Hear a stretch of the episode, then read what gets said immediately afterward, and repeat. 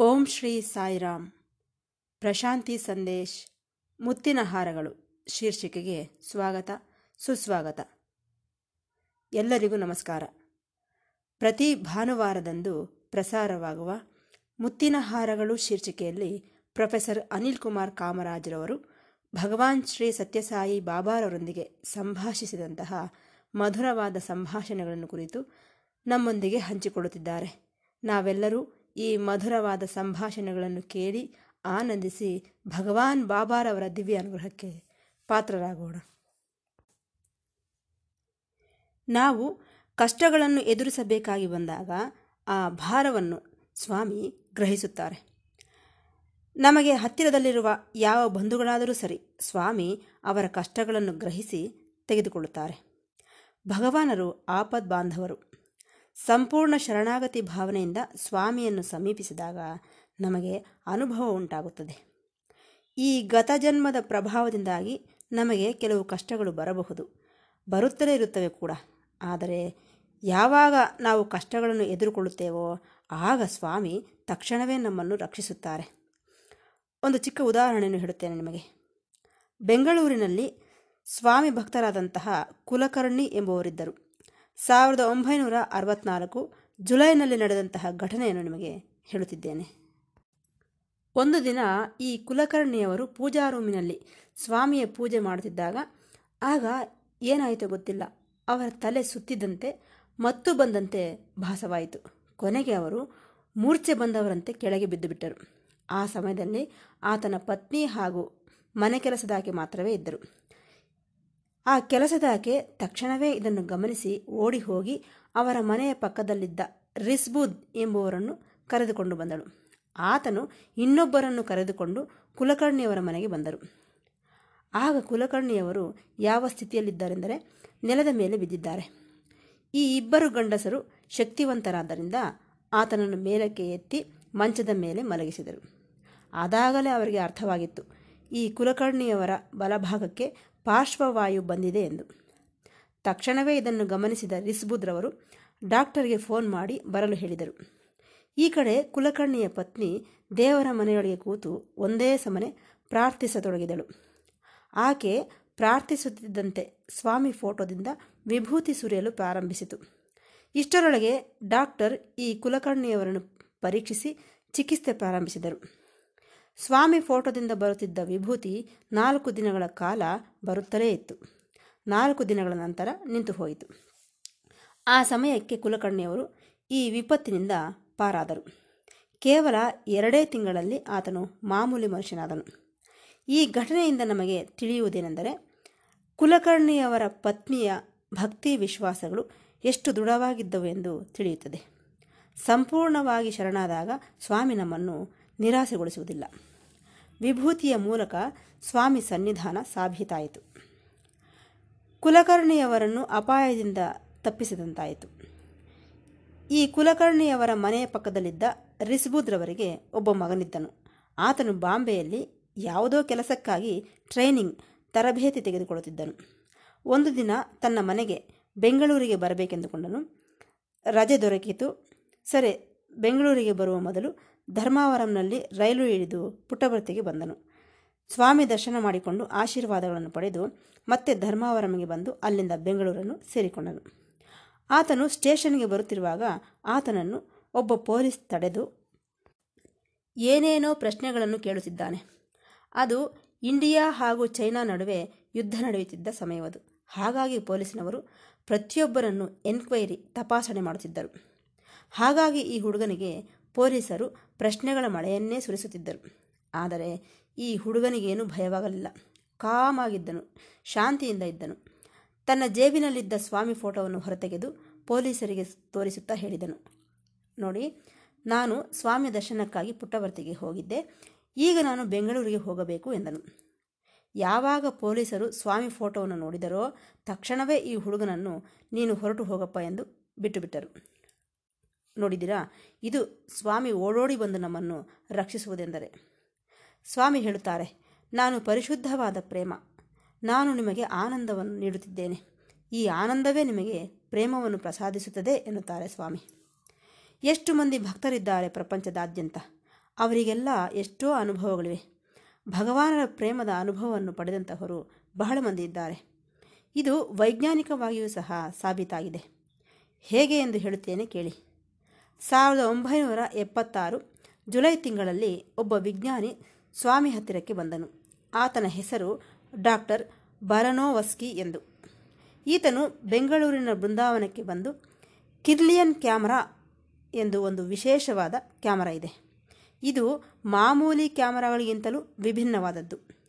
ಈ ಕಿರ್ಲಿಯನ್ ಕ್ಯಾಮರಾದಲ್ಲಿ ಫೋಟೋ ತೆಗೆದರೆ ನಮ್ಮ ಹಿಂದೆ ಕೆಲವು ಬಣ್ಣಗಳು ಬರುತ್ತವೆ. ಆ ಬಣ್ಣಗಳ ಆಧಾರದ ಮೇಲೆ ನಮ್ಮ ಮನಸ್ತತ್ವವನ್ನು ಹೇಳುತ್ತಾರೆ ಅದೇ ಈ ಕಿರ್ಲಿಯನ್ ಕ್ಯಾಮರಾದಲ್ಲಿರುವಂತಹ ವಿಶೇಷತೆ. ಈ ಬರಣೋವಸ್ಕಿ ಎಂಬ ವಿಜ್ಞಾನಿ ಈ ಕಿರ್ಲಿಯನ್ ಕ್ಯಾಮರಾದಿಂದ ಎಷ್ಟೋ ಮಂದಿ ಮಹಾನುಭಾವರ ಫೋಟೋಗಳನ್ನು ತೆಗೆದಿದ್ದಾನೆ. ಇದನ್ನು ಒಂದು ಪರಿಶೋಧನೆಯಂತೆ ತೆಗೆದುಕೊಂಡನು ಆತನು. ಎಷ್ಟೋ ಮಂದಿ ಫೋಟೋಗಳನ್ನು ತೆಗೆದು ಅವರ ಶಿರಸ್ಸಿನ ಹಿಂಭಾಗದಲ್ಲಿ ಮೂಡುವಂತಹ ಬಣ್ಣಗಳನ್ನು ಪರಿಶೀಲಿಸಿದ್ದಾರೆ. ಅದೇ ರೀತಿ ಸ್ವಾಮಿ ಫೋಟೋವನ್ನು ಸಹ ತೆಗೆದನು. ಆ ಫೋಟೋವನ್ನು ತೆಗೆಯುತ್ತಿದ್ದಂತೆ ಆತನು ದಿಗ್ಭ್ರಮೆಗೊಂಡನು. ಅಂತಹ ಪ್ರಕಾಶಮಾನವಾದ ಕಾಂತಿಯನ್ನು ಇದುವರೆಗೂ ಆತನು ನೋಡಿರಲಿಲ್ಲ. ಅದು ಬಿಳಿ, ನೀಲಿ, ಗುಲಾಬಿ ಬಣ್ಣದಲ್ಲಿ ಇರುತ್ತದೆಯಂತೆ. ಅದೂ ಅಲ್ಲದೆ ಅದರ ಮಧ್ಯದಲ್ಲಿ ಬೆಳ್ಳಿ ಹಾಗೂ ಬಂಗಾರದ ಕಿರಣಗಳು ಸಹ ಇವೆಯಂತೆ. ಈ ಬಣ್ಣಗಳೆಲ್ಲ ಏನೆಂದು ತಿಳಿಸಿಕೊಡುತ್ತವೆ ಎಂದರೆ ಸ್ವಾಮಿಯ ಪರಿಶುದ್ಧವಾದ ಪ್ರೇಮವನ್ನು ತಿಳಿಸಿಕೊಡುತ್ತವೆ. ಸರಿ, ಇದಕ್ಕೆ ಸಂಬಂಧಿಸಿದಂತಹ ಒಂದು ವೃತ್ತಾಂತವನ್ನು ನಿಮಗೆ ಹೇಳುತ್ತೇನೆ. ಮಧ್ಯವರ್ಗದ ದಂಪತಿಗಳಿಬ್ಬರು ಸ್ವಾಮಿಯ ದರ್ಶನಕ್ಕಾಗಿ ಬಂದರು. ಸ್ವಾಮಿ ತಮ್ಮ ಸಹಜ ಪದ್ಧತಿಯಲ್ಲೇ ಪ್ರೇಮವನ್ನು ಸುರಿಸಿ ಇಂಟರ್ವ್ಯೂ ನೀಡಿ ಅವರನ್ನು ಅನುಗ್ರಹಿಸಿದರು. ಆ ಇಂಟರ್ವ್ಯೂನಲ್ಲಿ ದಂಪತಿಗಳಾದ ಆತನ ಪತ್ನಿಯ ಹತ್ತಿರ ಹೇಳುತ್ತಿದ್ದಾರೆ ಸ್ವಾಮಿ. ನಿನಗಿರುವ ಸಮಸ್ಯೆಯನ್ನು ಯಾರಿಗೂ ಹೇಳಿಕೊಳ್ಳುತ್ತಿಲ್ಲ ನಿನ್ನ ಪತಿಯೇನೋ ನಿಮಗಿರುವ ಆರ್ಥಿಕ ಸಮಸ್ಯೆಯಿಂದಾಗಿ ನೀನು ಬೇಜಾರಾಗಿದ್ದೀಯೇ ಎಂದುಕೊಳ್ಳುತ್ತಿದ್ದಾನೆ. ಆದರೆ ನೀನು ಏಕೆ ಬೇಜಾರಾಗಿದ್ದೀಯ ಎಂದು ನನಗೆ ಗೊತ್ತು. ನಿನ್ನ ಗಂಡನೇನು ಆರ್ಥಿಕ ಸಮಸ್ಯೆ ಎಂದು ಕೊಡುತ್ತಿದ್ದಾನೆ. ಅಲ್ಲ ಅಲ್ಲ. ನೀನು ನಿನ್ನ ತಮ್ಮನ ಬಗ್ಗೆ ಬಾಧೆ ಪಡುತ್ತಿದ್ದೀಯ ನೀನು ನನ್ನನ್ನು ತಂದೆ, ತಾಯಿ, ಗುರು, ಅಣ್ಣ, ತಮ್ಮ, ಅಕ್ಕ, ತಂಗಿ, ಸ್ನೇಹಿತ ಎಂದು ಆರಾಧಿಸುತ್ತಿದ್ದೀಯ? ಹೀಗಿರುವಾಗ ನಿನಗೆ ಭಯವೇತಕ್ಕೆ? ಸರಿ, ಇಂದಿನಿಂದ ನಿನಗೆ ಯಾವ ಭಯವೂ ಇರುವುದಿಲ್ಲ. ಸಂತೋಷವಾಗಿ ಮನೆಗೆ ಹೊರಡು ಎಂದರು ಸ್ವಾಮಿ.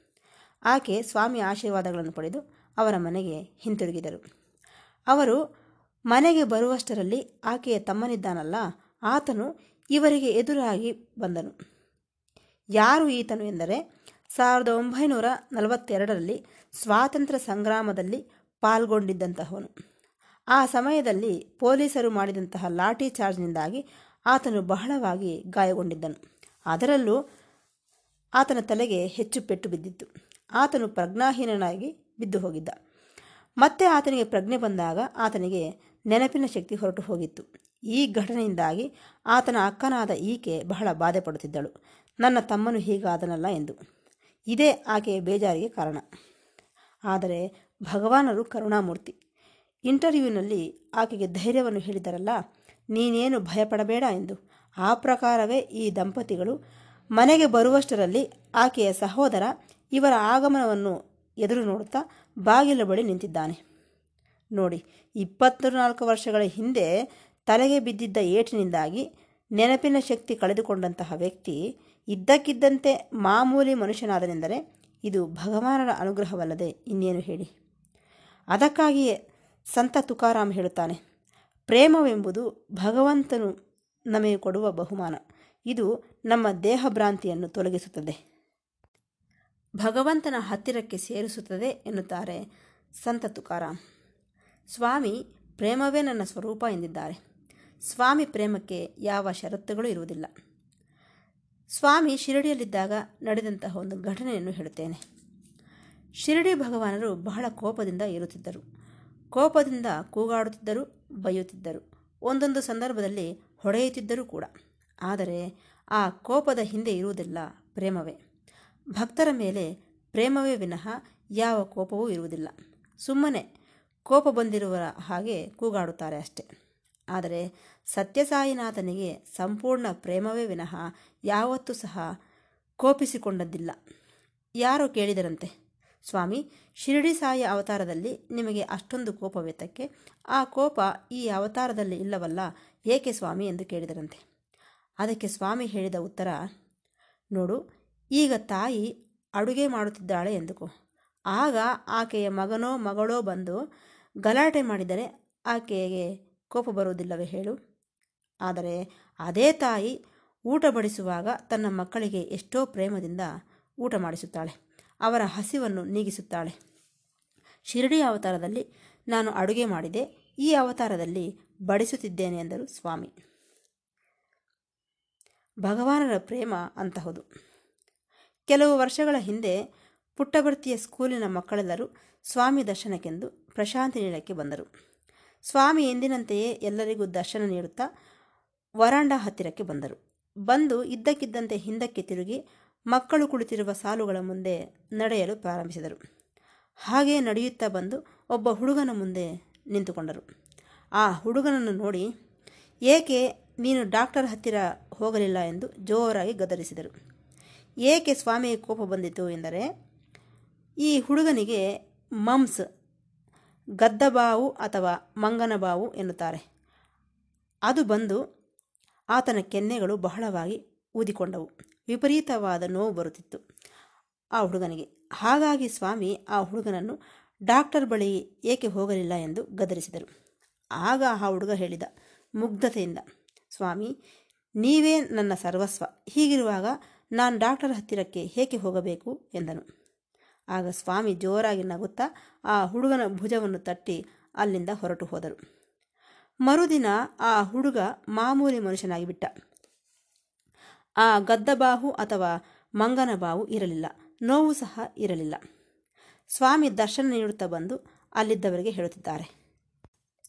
ಪಾಪ ಈ ಹುಡುಗ ತನ್ನ ಊದಿಕೊಂಡ ಕೆನ್ನೆಗಳಿಂದಾಗಿ ಬಹಳ ನೋವನ್ನು ಅನುಭವಿಸುತ್ತಾ ಅದನ್ನು ತಡೆಯಲಾರದೆ ನನ್ನನ್ನು ಪ್ರಾರ್ಥಿಸಿ ಆ ನೋವು ಬಾಧೆಯನ್ನು ನನಗೆ ಕೊಟ್ಟು ಬಿಟ್ಟನು ಎಷ್ಟೋ ನಂಬಿಕೆ ಇಟ್ಟು ಹೀಗಿರುವಾಗ ಅವನನ್ನು ನಿರಾಸೆಗೊಳಿಸಲು ಸಾಧ್ಯವೇ? ಆದ್ದರಿಂದ ಅವನ ಮಮ್ಸ್ ಗದ್ದಬಾವಿನ ಬಾಧೆಯನ್ನು ನಾನು ತೆಗೆದುಕೊಳ್ಳಬೇಕಾಗಿ ಬಂದಿತು. ಆ ನೋವನ್ನು ನಾನು ಸಹಿಸಿಕೊಳ್ಳಬೇಕಾಗಿ ಬಂದಿತು ಎಂದರು ಸ್ವಾಮಿ. ಅದು ಅವರ ಅವ್ಯಾಜ ಪ್ರೇಮ. ಅದಕ್ಕಾಗಿ ಇರಬಹುದು. ಸಂತ ತುಕಾರಾಮ್, ಎಲ್ಲಿ ಭಗವಂತನ ನಾಮ ಉಚ್ಚರಿಸಲ್ಪಡುತ್ತದೆಯೋ ಅಲ್ಲಿ ಪ್ರೇಮವಿರುತ್ತದೆ. ಪ್ರೇಮವೇ ಭಗವಂತನು. ಭಗವಂತನಿಂದ ನಮಗೆ ಪ್ರೇಮ ಬರುತ್ತದೆ ಎಂದು ಸಂತ ತುಕಾರಾಮ್ ಹೇಳುತ್ತಾರೆ. ಸ್ವಾಮಿ ಹೇಳುತ್ತಾರೆ, ನಿಮ್ಮಿಂದ ನನಗೇನೂ ಬೇಡ. ಒಂದು ವೇಳೆ ನಿಜವಾಗಿ ನಿನಗೇನಾದರೂ ನನಗೆ ಕೊಡಬೇಕೆಂದುಕೊಂಡರೆ, ನೀನೇನಾದರೂ ನನಗೆ ಕೊಡಬೇಕೆಂದುಕೊಂಡರೆ, ನಿನ್ನ ಪವಿತ್ರವಾದ ಹೃದಯದಿಂದ ಪ್ರೇಮವನ್ನು ಕೊಡು. ನನಗೆ ಇನ್ನೇನು ಬೇಡ. ನಾನು ಕೊಡುವವನೇ ವಿನಃ ತೆಗೆದುಕೊಳ್ಳುವವನಲ್ಲ ಎಂದರು ಸ್ವಾಮಿ. ಇಷ್ಟಕ್ಕೂ ಆ ಪ್ರೇಮ ಭಗವಂತನಿಂದ ಬಂದದ್ದೇ. ಸರಿ, ಈ ಭಗವಂತನ ಪ್ರೇಮವನ್ನು ಪಡೆಯುವುದು ಹೇಗೆ? ಸಿ ಗುಡ್, ಒಳ್ಳೆಯದನ್ನು ನೋಡು. ಬಿ ಗುಡ್, ಒಳ್ಳೆಯವನಾಗಿರು. ಡೂ ಗುಡ್, ಒಳ್ಳೆಯದನ್ನೇ ಮಾಡು. See good, be good, do good ಅಷ್ಟೇ. ಆ ರೀತಿ ಮಾಡಿದರೆ ಭಗವಂತನ ಪ್ರೇಮವನ್ನು ಪಡೆಯಬಲ್ಲೆವು. ನಿಜ ಹೇಳಬೇಕೆಂದರೆ ಎಷ್ಟೋ ಮಾರ್ಗಗಳಿವೆ. ಕಷ್ಟದಲ್ಲಿರುವವರನ್ನು, ಬಡವರನ್ನು ಆಧರಿಸಬೇಕೆಂದರೆ ನಮಗೆ ಬೇಕಾದಷ್ಟು ಮಾರ್ಗಗಳಿವೆ. ನಿಜವಾಗಿ ನಾವು ಅವರಲ್ಲಿ ಭಗವಂತನನ್ನು ನೋಡಲ್ಪಟ್ಟರೆ ಅದಕ್ಕಿಂತಲೂ ಮಿಗಿಲಾದದ್ದು ಏನಿದೆ? ಬಡವರಲ್ಲಿ ಭಗವಂತನನ್ನು ನೋಡಲ್ಪಟ್ಟರೆ ಆಗ ನಮಗೆ ಭಗವತ್ ಪ್ರೇಮವೆಂದರೆ ಏನೆಂದು ಅರ್ಥವಾಗುತ್ತದೆ? ಒಂದು ಉದಾಹರಣೆ. ಬಾಂಬೆಗೆ ಸೇರಿದ ಒಬ್ಬ ಡಾಕ್ಟರ್ ಇಂತಹ ಭಗವಾನರ ಪ್ರೇಮವನ್ನು ಅನುಭವಿಸಿದರು. ಎರಡು ಸಾವಿರದ ಎರಡು ಫೆಬ್ರವರಿ ತಿಂಗಳು ಈ ಡಾಕ್ಟರ್ ಚೆನ್ನೈಗೆ ವಿವಾಹವೊಂದಕ್ಕೆ ಹೋಗಬೇಕಾಗಿ ಬಂದಿತು ಆತನು ಏನೆಂದುಕೊಂಡ? ಆತನ ಸ್ನೇಹಿತನಿಗೂ ಕೂಡ ಈ ಮದುವೆಯ ಆಹ್ವಾನ ಪತ್ರಿಕೆ ಸೇರಿತ್ತು. ಹಾಗಾಗಿ ಇಬ್ಬರು ಜೊತೆಯಲ್ಲೇ ಮದುವೆಗೆ ಹೋಗಬಹುದು ಎಂದುಕೊಂಡು ಆತನ ಸ್ನೇಹಿತನಿಗೆ ಈ ವಿಚಾರ ತಿಳಿಸುತ್ತಾ ಒಂದು ಷರತ್ತನ್ನು ಹಾಕಿದನು. ಏನೆಂದು? ನಾನು ಮದುವೆಗೆ ಹೋಗುವ ಮಾರ್ಗದಲ್ಲಿ ಪುಟ್ಟಪ್ರತಿಗೆ ಹೋಗಬೇಕು. ಸ್ವಾಮಿ ದರ್ಶನವನ್ನು ಮಾಡಿಕೊಳ್ಳಬೇಕು. ಇದಕ್ಕೆ ಆ ಡಾಕ್ಟರ್ ಒಪ್ಪಿಕೊಂಡ. ಇಬ್ಬರು ಪುಟ್ಟಭರ್ತಿಗೆ ಸೇರಿಕೊಂಡರು. ನೋಡಿ, ಸ್ವಾಮಿ ಮಹಿಮೆಗಳು ಹೇಗಿರುತ್ತವೆ ಎಂದು. ಸರಿ, ಇಬ್ಬರು ಹೋಗಿ ದರ್ಶನಕ್ಕೆ ಕುಳಿತಿದ್ದಾಗ ಸ್ವಾಮಿ ಅವರಿಬ್ಬರನ್ನು ಇಂಟರ್ವ್ಯೂಗೆ ಕರೆದರು. ಅದೇ ಪ್ರಕಾರ ಇವರಿಬ್ಬರು ಇಂಟರ್ವ್ಯೂ ರೂಮ್ನೊಳಗೆ ಹೋದರು. ಅಲ್ಲಿ ಇನ್ನೂ ಕೆಲವು ಮಂದಿ ಭಕ್ತರು ಕುಳಿತಿದ್ದರು. ಸ್ವಾಮಿ ಏನೋ ಈ ಡಾಕ್ಟರನ್ನು ಕುರ್ಚಿಯ ಮೇಲೆ ಕುಳಿತುಕೋ, ನೀನು ಕೆಳಗೆ ಕುಳಿತುಕೊಳ್ಳಲಾರೆ ಎಂದರು. ಈ ಡಾಕ್ಟರ್ಗೆ ಆಶ್ಚರ್ಯವಾಯಿತು. ಈತನು ಯಾವತ್ತೂ ಸಹ ಸ್ವಾಮಿಯನ್ನು ನೋಡಿರಲಿಲ್ಲ. ಇದೇನು ನನಗೆ ಮೊಣಕಾಲುಗಳ ನೋವಿದೆ ಎಂದು ಇವರಿಗೆ ಹೇಗೆ ಗೊತ್ತು? ಎಂದುಕೊಂಡನು. ಸರಿ, ಸ್ವಾಮಿ ಅಲ್ಲಿದ್ದವರಿಗೆ ಏನನ್ನೋ ಸೃಷ್ಟಿಸಿಕೊಟ್ಟು ಕೆಲವು ಬಹುಮಾನಗಳನ್ನು ಸಹ ಕೊಟ್ಟರು. ನಂತರ ಡಾಕ್ಟರ್ ಕಡೆಗೆ ನೋಡಿ, ನಿನಗೆ ಏನು ಬೇಕು ಎಂದು ಕೇಳಿದರು. ಆಗ ಡಾಕ್ಟರ್, ಸ್ವಾಮಿ, ನಿಮ್ಮ ಅನುಗ್ರಹ ಒಂದೇ ಸಾಕು ಸ್ವಾಮಿ ಎಂದ. ಸ್ವಾಮಿ ನಕ್ಕು, ಆ ಡಾಕ್ಟರ್ ಏನು ಮಾಡುತ್ತಿದ್ದಾನೆ, ಏನು ಎಂಬ ವಿಚಾರವನ್ನೆಲ್ಲ ತಿಳಿದುಕೊಂಡರು. ಆಗ ಡಾಕ್ಟರ್ ಹೇಳಿದರು, ಸ್ವಾಮಿ, ನಾನು ಬಡವರಿಂದ ಯಾವುದೇ ಫೀಸನ್ನು ತೆಗೆದುಕೊಳ್ಳುತ್ತಿಲ್ಲ. ಅಷ್ಟೇ ಅಲ್ಲ, ಅವರಿಗೆ ಔಷಧಿಗಳನ್ನು ಸಹ ಕೊಂಡುಕೊಡುತ್ತಿದ್ದೇನೆ ಸ್ವಾಮಿ ಎಂದನು. ಇದನ್ನು ಕೇಳಿ ಸ್ವಾಮಿ ಬಹಳ ಆನಂದಿಸುತ್ತಾ ಆ ಡಾಕ್ಟರಿಗೆ ಹೇಳಿದರು. ಸಿದ್ಧಿವಿನಾಯಕನು ನಿನ್ನನ್ನು ನೋಡುತ್ತಿದ್ದಾನೆ. ಆತನ ಕರುಣೆ ನಿನ್ನ ಮೇಲೆ ಬೀಳುತ್ತಿದೆ ಎಂದರು. ಇದೇನು ಸಿದ್ಧಿವಿನಾಯಕನು ಎನ್ನುತ್ತಿದ್ದಾರಲ್ಲ ಎಂದುಕೊಂಡರು. ಏಕೆಂದರೆ ಈ ಡಾಕ್ಟರ್ನ ಆಸ್ಪತ್ರೆ ಬಾಂಬೆಯ ಸಿದ್ಧಿವಿನಾಯಕ ದೇವಾಲಯಕ್ಕೆ ಹತ್ತಿರದಲ್ಲಿತ್ತು. ಹಾಗಾಗಿ ಸಿದ್ಧಿವಿನಾಯಕ ಎಂದರು ಸ್ವಾಮಿ. ಮರುದಿನ ದರ್ಶನದ ಸಮಯದಲ್ಲಿ ಇವರಿಬ್ಬರನ್ನು ದೂರದಿಂದ ನೋಡಿ ಆಶೀರ್ವದಿಸಿದರು ಸ್ವಾಮಿ. ಹಾಗೆ ಆ ಕಡೆ ಈ ಕಡೆ ತಿರುಗಿ ಏನೋ ಸೇವಾದಳದವರ ಹತ್ತಿರ ಮಾತನಾಡಿದರು ಸ್ವಾಮಿ. ಸ್ವಲ್ಪ ಸಮಯದ ನಂತರ ಒಬ್ಬ ಸೇವಾದಳದವನು ಈ ಡಾಕ್ಟರ್ ಹತ್ತಿರಕ್ಕೆ ಬಂದು ಈ ಇಬ್ಬರು ಸ್ನೇಹಿತರನ್ನು ಸಹ ಗಣೇಶ್ ಗೇಟಿನ ಬಳಿಗೆ ಬರಲು ಹೇಳಿದ. ಅಲ್ಲಿಂದ ಒಂದು ಕಾರಿನಲ್ಲಿ ಈ ಇಬ್ಬರು ಡಾಕ್ಟರ್ಗಳನ್ನು ಕರೆದುಕೊಂಡು ಹೋಗಿ ಸ್ವಾಮಿಯ ಸೂಪರ್ ಸ್ಪೆಷಾಲಿಟಿ ಆಸ್ಪತ್ರೆಯನ್ನೆಲ್ಲ ತೋರಿಸಿದನು. ಆ ಸೇವಾದಳದವನು ಪ್ರತಿ ಡಿಪಾರ್ಟ್ಮೆಂಟನ್ನು ಸಹ ತೋರಿಸಿ. ನೋಡಿ, ಸ್ವಾಮಿ ನಿಮಗೆ ಈ ಆಸ್ಪತ್ರೆಯನ್ನು ತೋರಿಸೆಂದು ನನಗೆ ಹೇಳಿದರು. ಹಾಗಾಗಿ ನಿಮ್ಮನ್ನು ಇಲ್ಲಿಗೆ ಕರೆದುಕೊಂಡು ಬಂದೆ ಎಂದನು ಈ ಆಸ್ಪತ್ರೆಯನ್ನು ನೋಡಿ ಈ ಡಾಕ್ಟರ್ಸ್ ಮುಗ್ಧರಾಗಿ ಬಿಟ್ಟರು ಕೃತಜ್ಞತಾ ಭಾವನೆಯಿಂದ ಅವರ ಹೃದಯಗಳು ತುಂಬಿ ಹೋದವು. ಸ್ವಾಮಿಯ ಪ್ರೇಮ ಅವರಿಗೆ ಲಭಿಸಿದ್ದಕ್ಕೆ, ಸ್ವಾಮಿ ದೃಷ್ಟಿ ಅವರ ಮೇಲೆ ಬಿದ್ದಿದ್ದಕ್ಕೆ, ಅಬ್ಬಾ, ಎಂತಹ ಅದೃಷ್ಟವಂತರು ಎಂದುಕೊಂಡರು ಅವರು. ಬಹುಶಃ ಆ ಬಡವರಿಗೆ ನಾನು ಮಾಡಿದ ಸೇವೆಯ ಫಲವಾಗಿಯೇ ಸ್ವಾಮಿ ಅನುಗ್ರಹ ನನಗೆ ಲಭಿಸಿದೆ ಎಂದುಕೊಂಡರು ಆ ಡಾಕ್ಟರ್. ಇದೇ ಈ ದಿನದ ಪ್ರವಚನದ ಅಂಶ ಎಂದು ಹೇಳುತ್ತಾ ಈ ಭಾಗವನ್ನು ಮುಕ್ತಾಯಗೊಳಿಸುತ್ತಿದ್ದೇನೆ. ಮತ್ತೆ ಭೇಟಿಯಾಗೋಣ. ಸಾಯಿರಾಮ್.